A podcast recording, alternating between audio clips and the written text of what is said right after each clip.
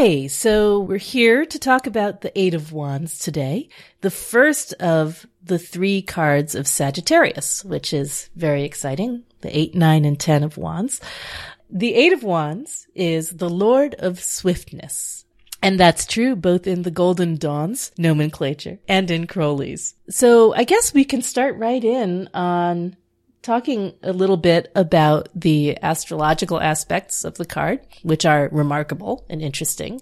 Indeed. And, uh, and particularly I think for Mel because it's Mercury ruling Sagittarius first decan and you have your Mercury in the first decan of Sagittarius. Yes, I do. Yeah. So both, uh, this card and the next card, the nine, are really dear to my heart because, um, as you said, this decan is where my in my natal chart, my Mercury falls, and in the next middle decan of Sagittarius is where my sun sign falls. So I like these cards a lot. Yeah. Yeah. And, uh, and also it's, it's interesting. It's kind of a double Mercury in a way. What's really interesting about these three decans of Sagittarius is every one of them is a double something. oh, that's right. This, and I, That's I call this one yeah. Mercury squared because it's double Mercury and we'll go into why. And the next one's a double moon and the next, the third Is one's a a double, double- Earth Saturn type of deal going on. Wow. So That's that's true. really extraordinary. I don't know if any other It's not anywhere has- else. I'm sure of it. Three in a row doubled like Oh, that's really super cool. yeah, so, um, this one's Mercury, Mercury, or Mercury squared because it's an eight. So Mm-hmm. Hod. Is the Sephira of Mercury, um, Yep. the eighth Sephira, and that's eight of wands. and then it's the first decan of the sign Sagittarius, and the decan is ruled by Mercury. So you have a dual Mercury influence here. That's right. And so, um, you know, it's no surprise that the swiftest of the gods appears in the swiftest of the cards. Yeah, the Yeah. Quicksilver messenger is definitely in evidence here where um it's kind of like how could you not have a strong Mercury vibe to this card? Exactly. You know what's interesting? So Mercury is in detriment throughout the sign of Sagittarius and as well as throughout the sign of Pisces. So any, any sign that Jupiter rules, Mercury is supposedly in detriment in. And sort of the justification I've heard for that has to do with Mercury kind of ruling the lower mind. You know, the intellect, the reasoning, the thoughts, whether, whereas Jupiter governs the higher uh, philosophical, religious impulses, the, um, the sort of urge to connect and expand on that plane. So, um, Yeah, it's kind of like Gemini, the Gemini Sagittarius polarity, the third house and the ninth house polarity, the, the, yeah, the smaller institutions of education and then the, the grander, Mm-hmm. you know, or the short distance travels and the long distance travels, yeah, exactly, exactly. or the short perspective and the long perspective. Right. And yet, although we see in many places in a tarot deck that either the Golden Dawn or Crowley will express the difficulty the planet is having, you know, say like um, Venus in Scorpio or, you know, where where we have a picture of Venus struggling in the sign of her detriment. I don't really get that feeling so much with this card. No, I actually don't either. It seems in general really positive. The one way I can see that it may be an expression of Mercury in detriment is just that to me this card is a lot about brilliance of idea, but that is fleeting. Ah, yes. It doesn't last. You have to grab it fast if you're going to retain it.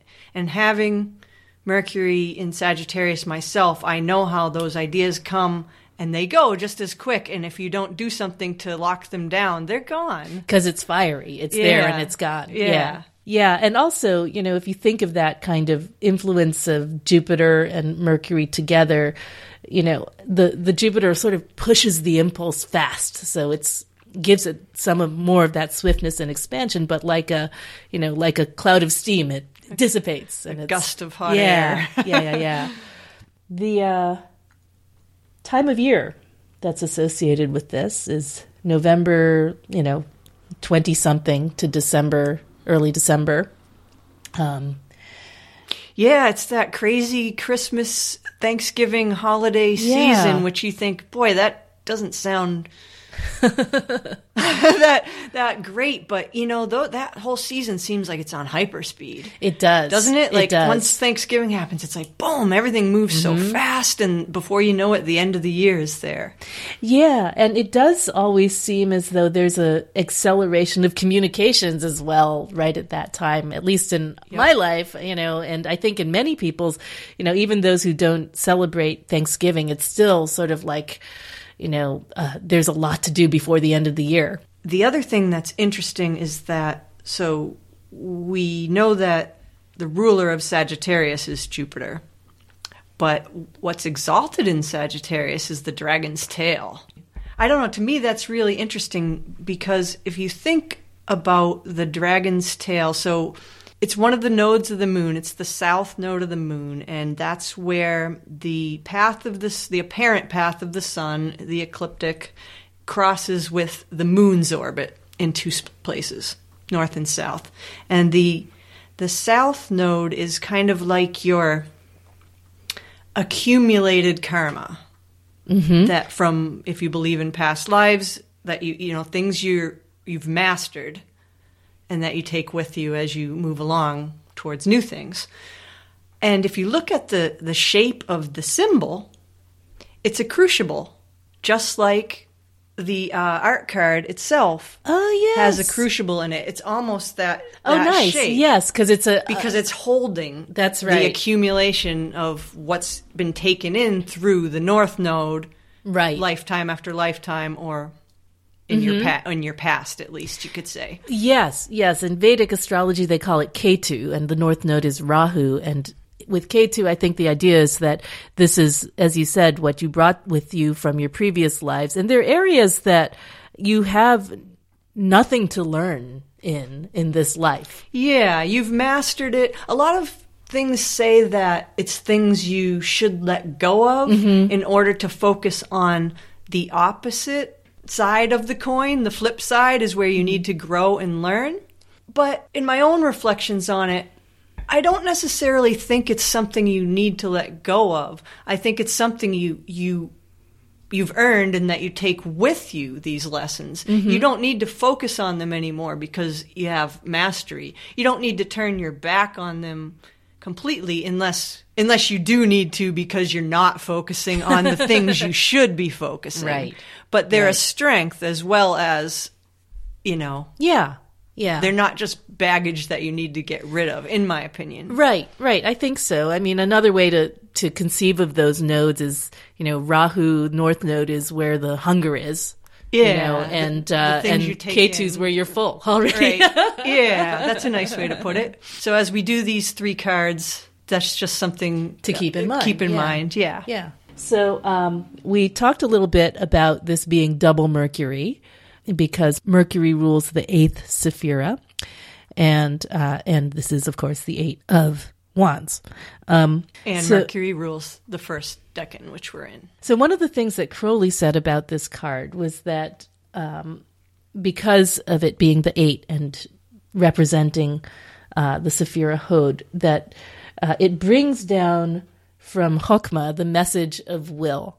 So you know, with this card, we're always looking for what the message is, and you know, I think actually in Rider Waite. It's the only minor that doesn't have people in it because the emphasis is, is on Yeah. the message coming in, the thing coming in, right. rather than who's getting it or who's sending it or anything like that.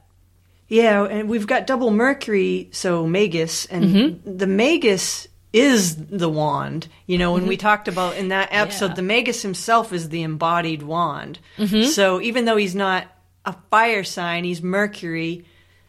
He still has that wand-like energy, and it's all about channeling your will. Mm-hmm. So there's a lot in um, the Eight of Wands that is about expressing your will and doing something with these messages that we get. I think with the magician, there's always this question of, you know, the resources that are at hand and how you're going to bring them to earth. So this is almost that act of transmission.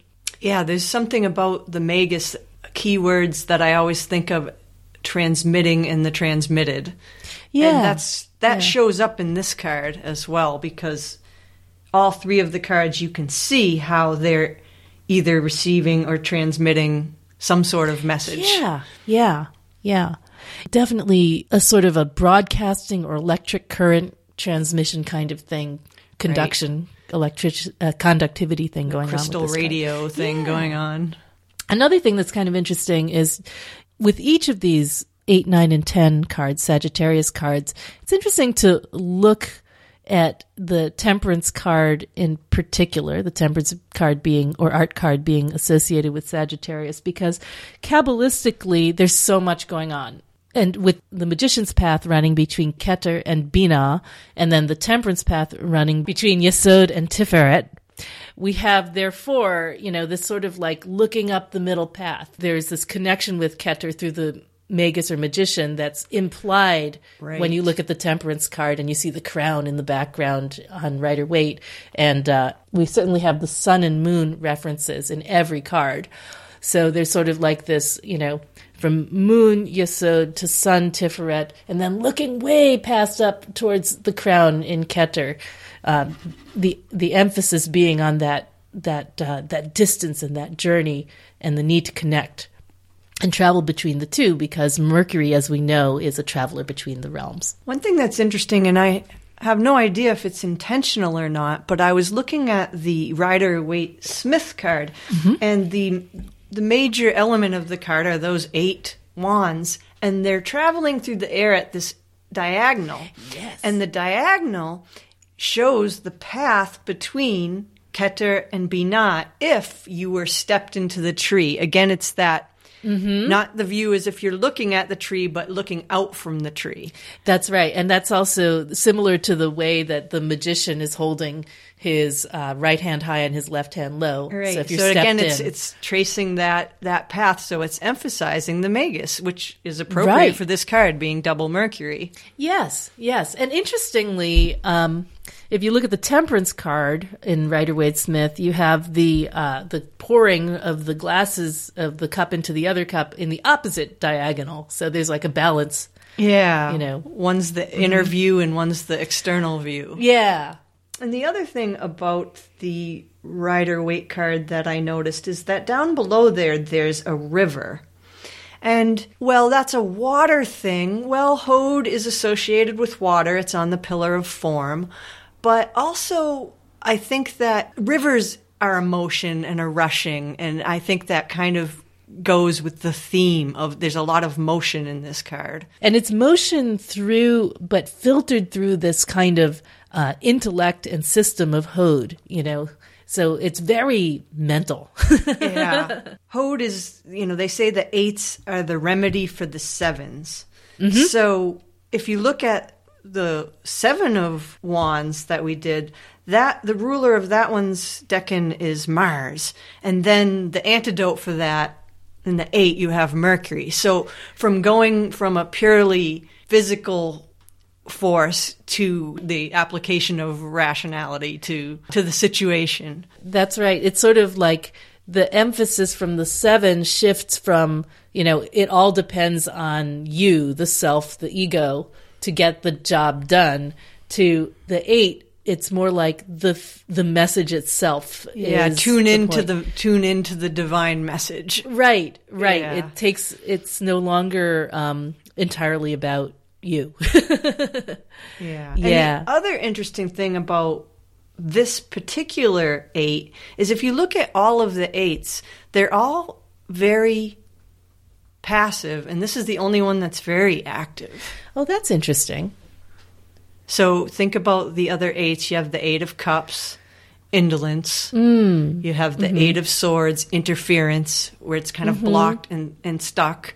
And then you have the eight of discs, which is um, prudence, where Yeah. in my deck it's you know the nest egg, and they're they're very still still cards of like a kind of there's a kind of guarded guardedness or a, um, there's a lack of motion in all of them to some degree, whereas this card is the exact opposite of that. So I just thought that was kind of interesting, and it can only be explained by the dual Mercury thing going on. Right, that makes sense. Although in Because Rider eights- Waite, the Eight in of Cups, general are very kind of passive and they definitely have that sort of like you know, solid Yeah. double four. the system, thing the man, on. the Yeah. government, you know, Yeah, the regulation. I think, you know, I'm just thinking about, you know, inflecting that through fire, water, air, earth. It's almost like the, the eight in fire in wands is almost like a circuit board, you know, where it, all the, all the paths are in mm-hmm. place, but it's firing through them at an Right. immense at the, rate. At the speed of light. At the or speed at of least light. the speed of thought. Right, right. Whereas in, I mean, in Rider Waite, you can make an argument that, whereas we have indolence and thought, you know, in Eight of Cups, you have the person walking away. But again, there's that sort of like, it's a sense of having been oppressed and, It's definitely not at speed. Right, Even though the right. person is shown walking away, they're not doing it quickly. right, right. And it's because they felt claustrophobic and, you know, in some sense emotionally, right? So, Yeah.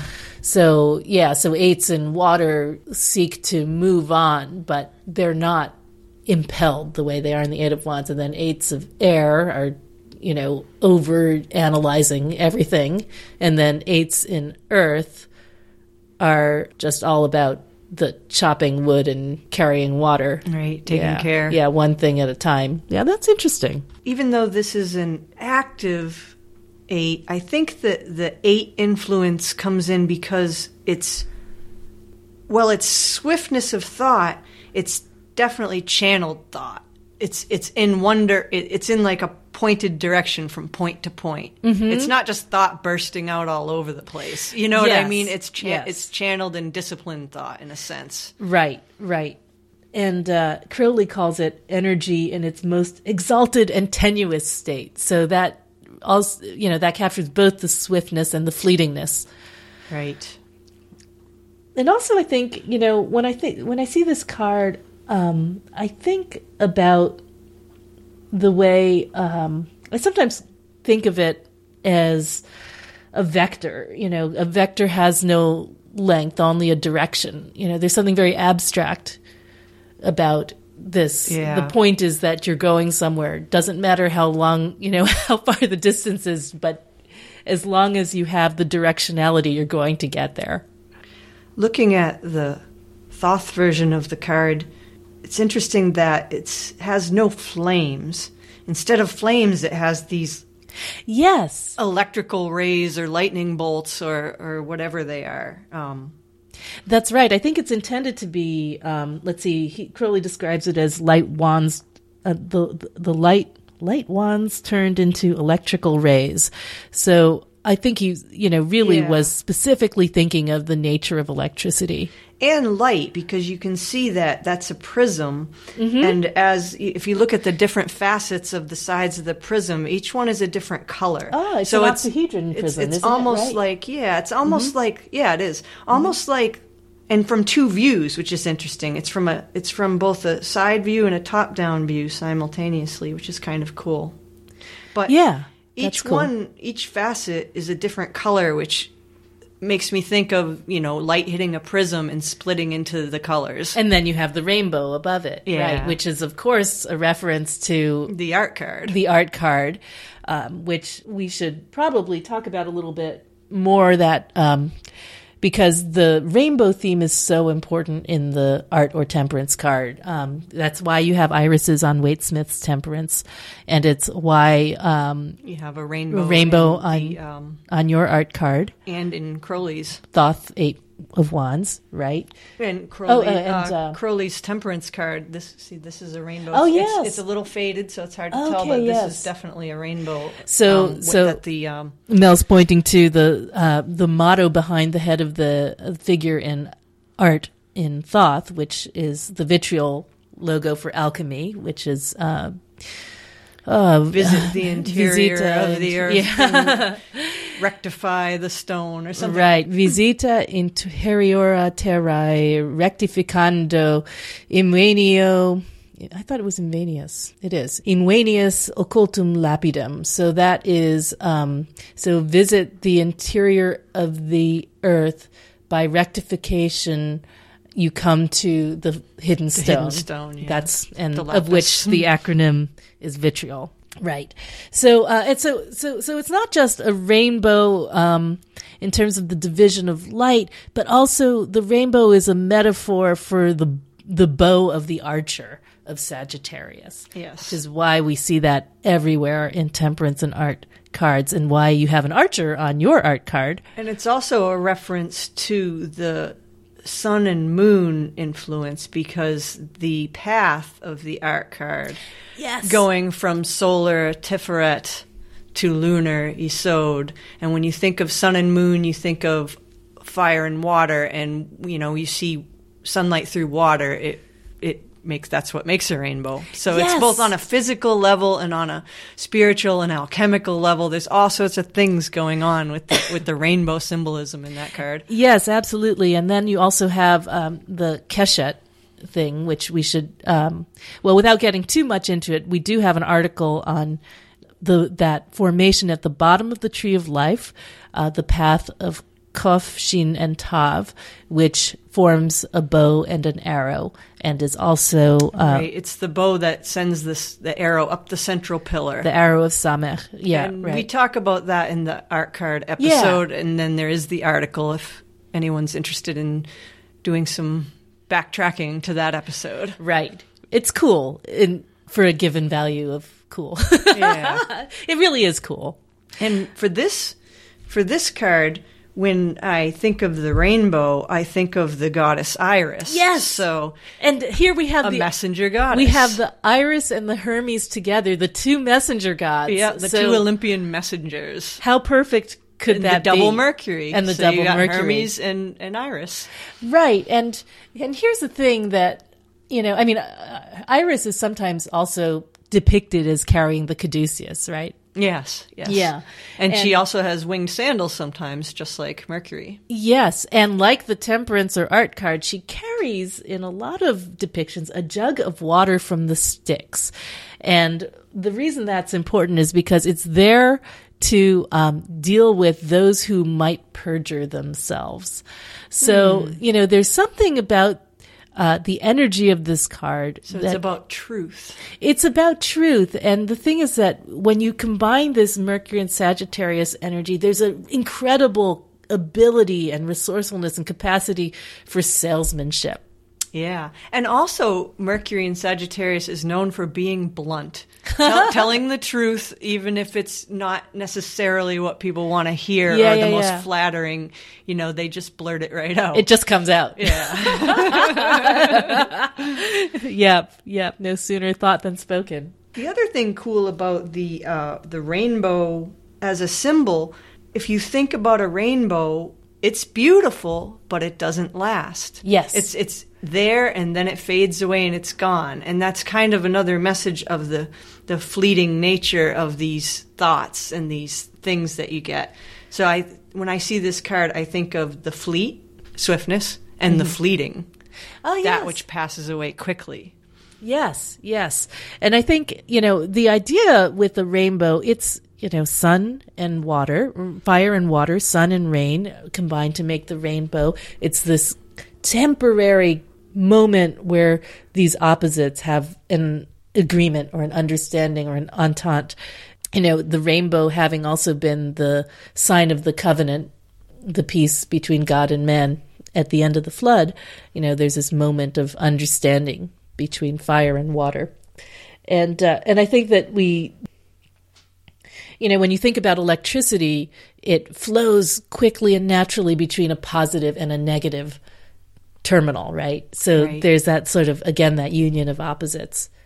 Another thing that I found out that was kind of interesting, I couldn't get too far with it, but but apparently um, in France, the um, the rainbow in certain regions of France is known as the Arc of Saint Martin. So it's normally called the word in French normally for rainbow is arc-en-ciel, which means you know arc in the sky. That's it. But in a few places, it's called the Arch of Saint Martin, and apparently Saint Martin was um, famous because he was uh, a soldier saint.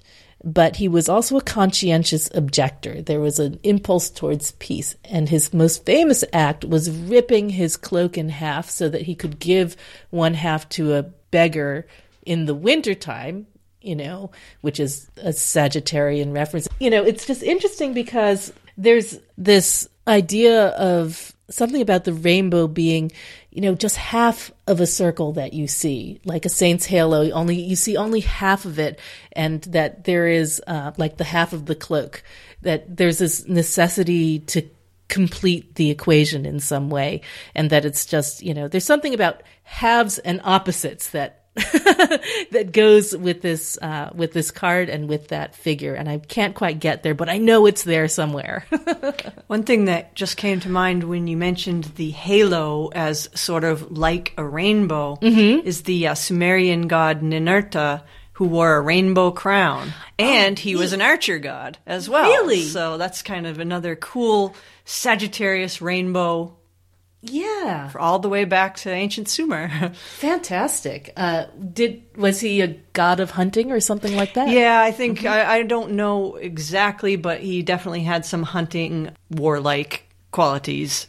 So, oh, um, Decan wise, uh, in terms of historical decan significations, they are curious images and not necessarily exact correlations to what we think of as this card. In the Picatrix, it's the bodies of three men, and one body is yellow, another white, and the third is red. You know, that makes me. I, I, I saw that and Mm-hmm. I was thinking about the meaning of the colors. And the first thing that came to mind well, yellow, white, and red.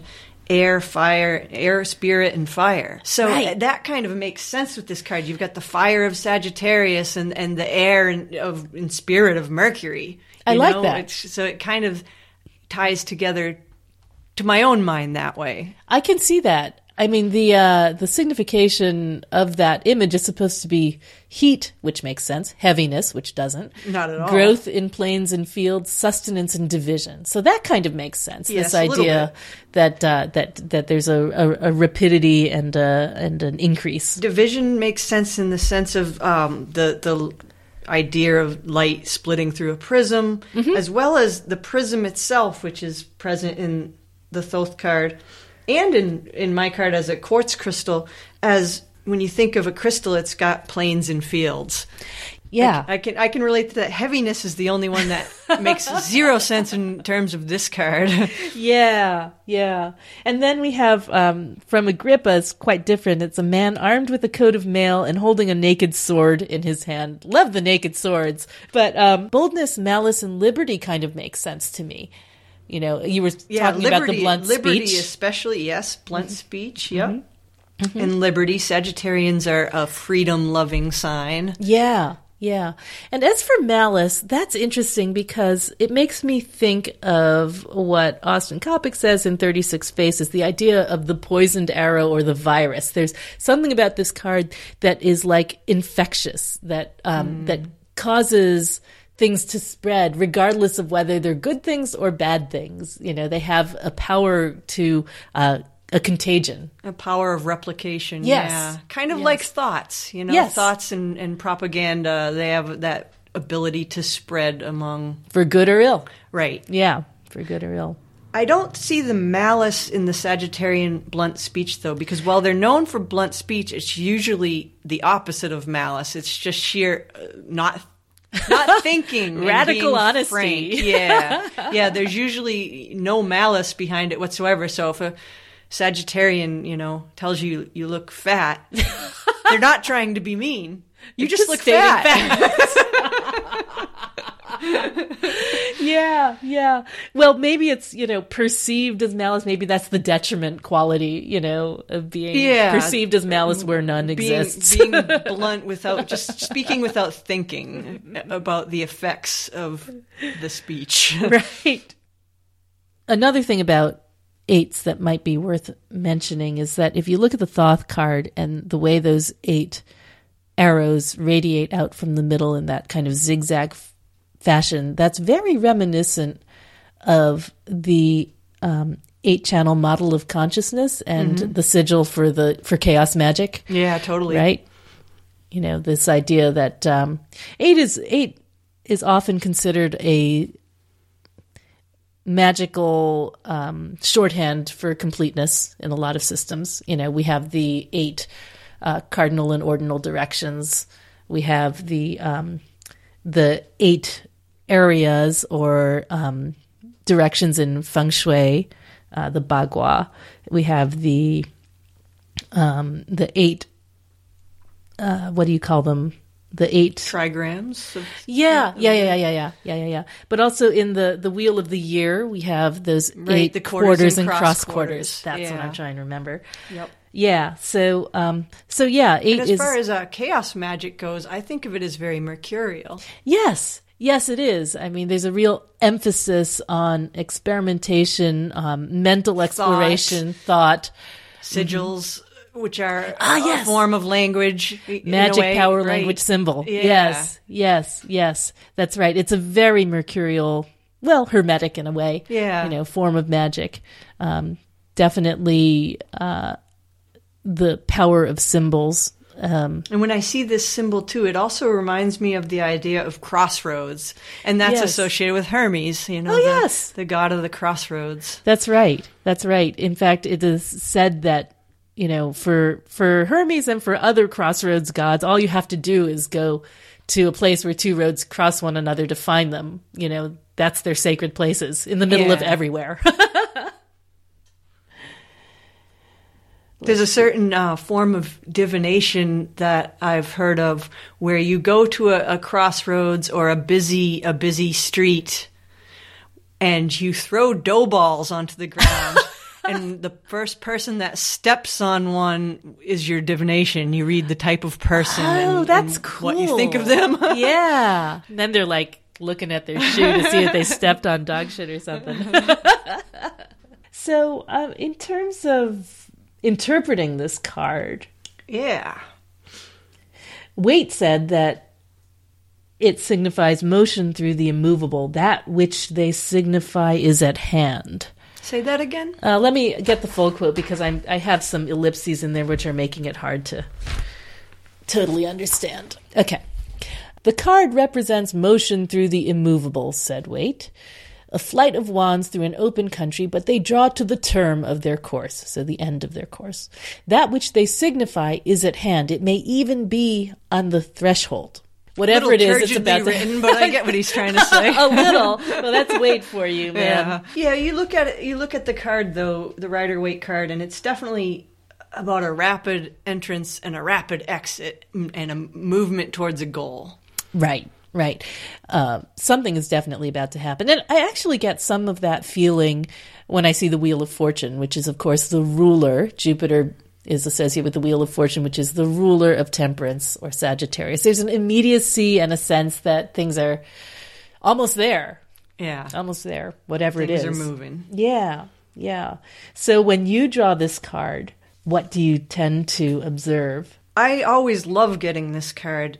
To me, it's um, a card of creativity through thinking. Yeah. and the that light bulb moment the bright idea the flash of insight the eureka moment where you you- you're like yes this makes sense this is great and um if anything my caution to myself when i get this card is to pay attention so that you can grasp that bright idea that flash when it comes and either speak it or write it down. Two mercurial things, speaking and writing, to kind of solidify it so that you can grab it before it is Before it fleeting and passes away. before it's gone. Yep, yep. Well, you know what's super cool? Um, the day I had the idea to do a tarot podcast, I got this card. That's the day I Oh, that's wrote you. Perfect. Yeah. yeah. Talk about uh, uh, transmitting and transmitted. Uh, Exactly. Exactly. Yeah. Speaking and uh, over the radio, the radio waves. Not literally radio anymore, but I know what you idea. mean. Yeah, yeah. And also, um, I tend to get it for you know packages coming in the mail. And that happens. I get it for new endeavors. Oh, cool. Yeah. So, you know, a, a- Yeah. an inspiration for a new endeavor, which makes sense with your podcast Yeah. example. yeah. And for, for brainstorming, this Mm-hmm. card comes up, and for tuning into a higher frequency. Ah, like what? What do you mean? Well, like that? mentally, Yeah. Mentally, you know, tu- yeah. tuning into that where inspiration comes from, Yeah. rather than being all involved in earthly and, and mundane and pragmatic matters. It's it's tuning into that yeah, yeah, yeah. Uh, more ethereal yeah, the, thing Ju- that the Sagittarian is. sort Yeah. of um, the fire of creativity and where inspiration comes from, Right. Wherever that is. Right, right, right. Yeah, I also The vision. get it for those um, creative moments, Yeah. writing moments. I've occasionally gotten it for like so as a writer, I get maybe one out of one hundred times the writing comes easily, you know, and it just sort of like you know you get an inspiration, you write it down, and it's like it's writing itself. Very rarely, but that's associated with this card for you me. You get the grand vision in- Yeah. in, a flash. Yeah, in a flash, and it all comes out, you know, more or less in one piece. But um, and the other thing that that is kind of interesting that I got with this is that you know last year I started a little bit of a shamanic journeying effort um, practice, and uh, and I would get that for this because you know Hermes, Iris, both messenger gods, both traveling between the realms and um, going places that you don't normally go. So that was kind of cool. Yeah, that is Yeah. cool. All right. Oh, colors. Oh yeah, yeah. So for the colors of this card, the main color for the Sephira is violet. Um, and then you have the colors for the two related trumps. So for art or temperance, you have all the Sagittarian colors: blue, yellow, green, and then a um, a dark vivid blue. And it makes sense because when you think of when I think of blue, I think it's a very it's a very Jupiter Yeah, sky uh, color. Jupiter color. Yeah. Yeah. And to, yellow is too to some degree, although yellow is kind of both Jupiterian and mercurial. Um, And solar. Yes, and solar, of course. So then you have the colors of the magus, and those would be yellow and purple and gray and indigo with um, either, I think, flecks or rays of violet. Yeah. Yeah. And what's interesting there is that you have a lot of opposite color action going, you know, yellow versus blue Yellow kind purple, of thing. Purple, yeah. Yeah, orange, Yellow purple, violet. red, green, you know, and um and again we've we've talked a lot about how opposites connect in this card, you know, sun and moon, um water and fire, things like that, uh for just a moment. So there's a, you know, in all of these cards we see a lot of contrast. Um it's very electric. Yeah. There's it's there's a lot in this card too about geometry and straight lines, like straight paths. yeah. Yeah, you know, sure. whether it's whether it's an actual path, whether in one card it's the path of these wands flying and then the river, and then you look in the Thoth version of the card, you've got these straight lines of these electrical rays, and you've got the straight planes of the octahedron uh, polygon there, and uh, then in my card you have these straight planes of the quartz crystal and the the the rays to get Yeah, a little closer look at your card. about geometry, you know, and, and- Yeah. and straight lines. Yeah, you have the eight rays on your eight of wands. You've got the quartz crystal. You've got, uh, you know, the diffraction, both of the rays and then of the of, the, colors. Yeah. hmm You have the mercurial symbols, the uh, the caduceus and the sandals and the wings. Yeah. Uh-huh. The Talaria sandals of the ankle, it means. And uh, d- and people should note that there are Sagittarius glyphs on the uh, on the sandals On the themselves. sandals. I want a pair of those sandals. I was just gonna say, yeah, those they're super cool. Bet you can find them somewhere. Oh, you probably Oh, can. make them, Mel. Make Make them. 'em, Become a leather worker. There you go. I need another hobby. exactly.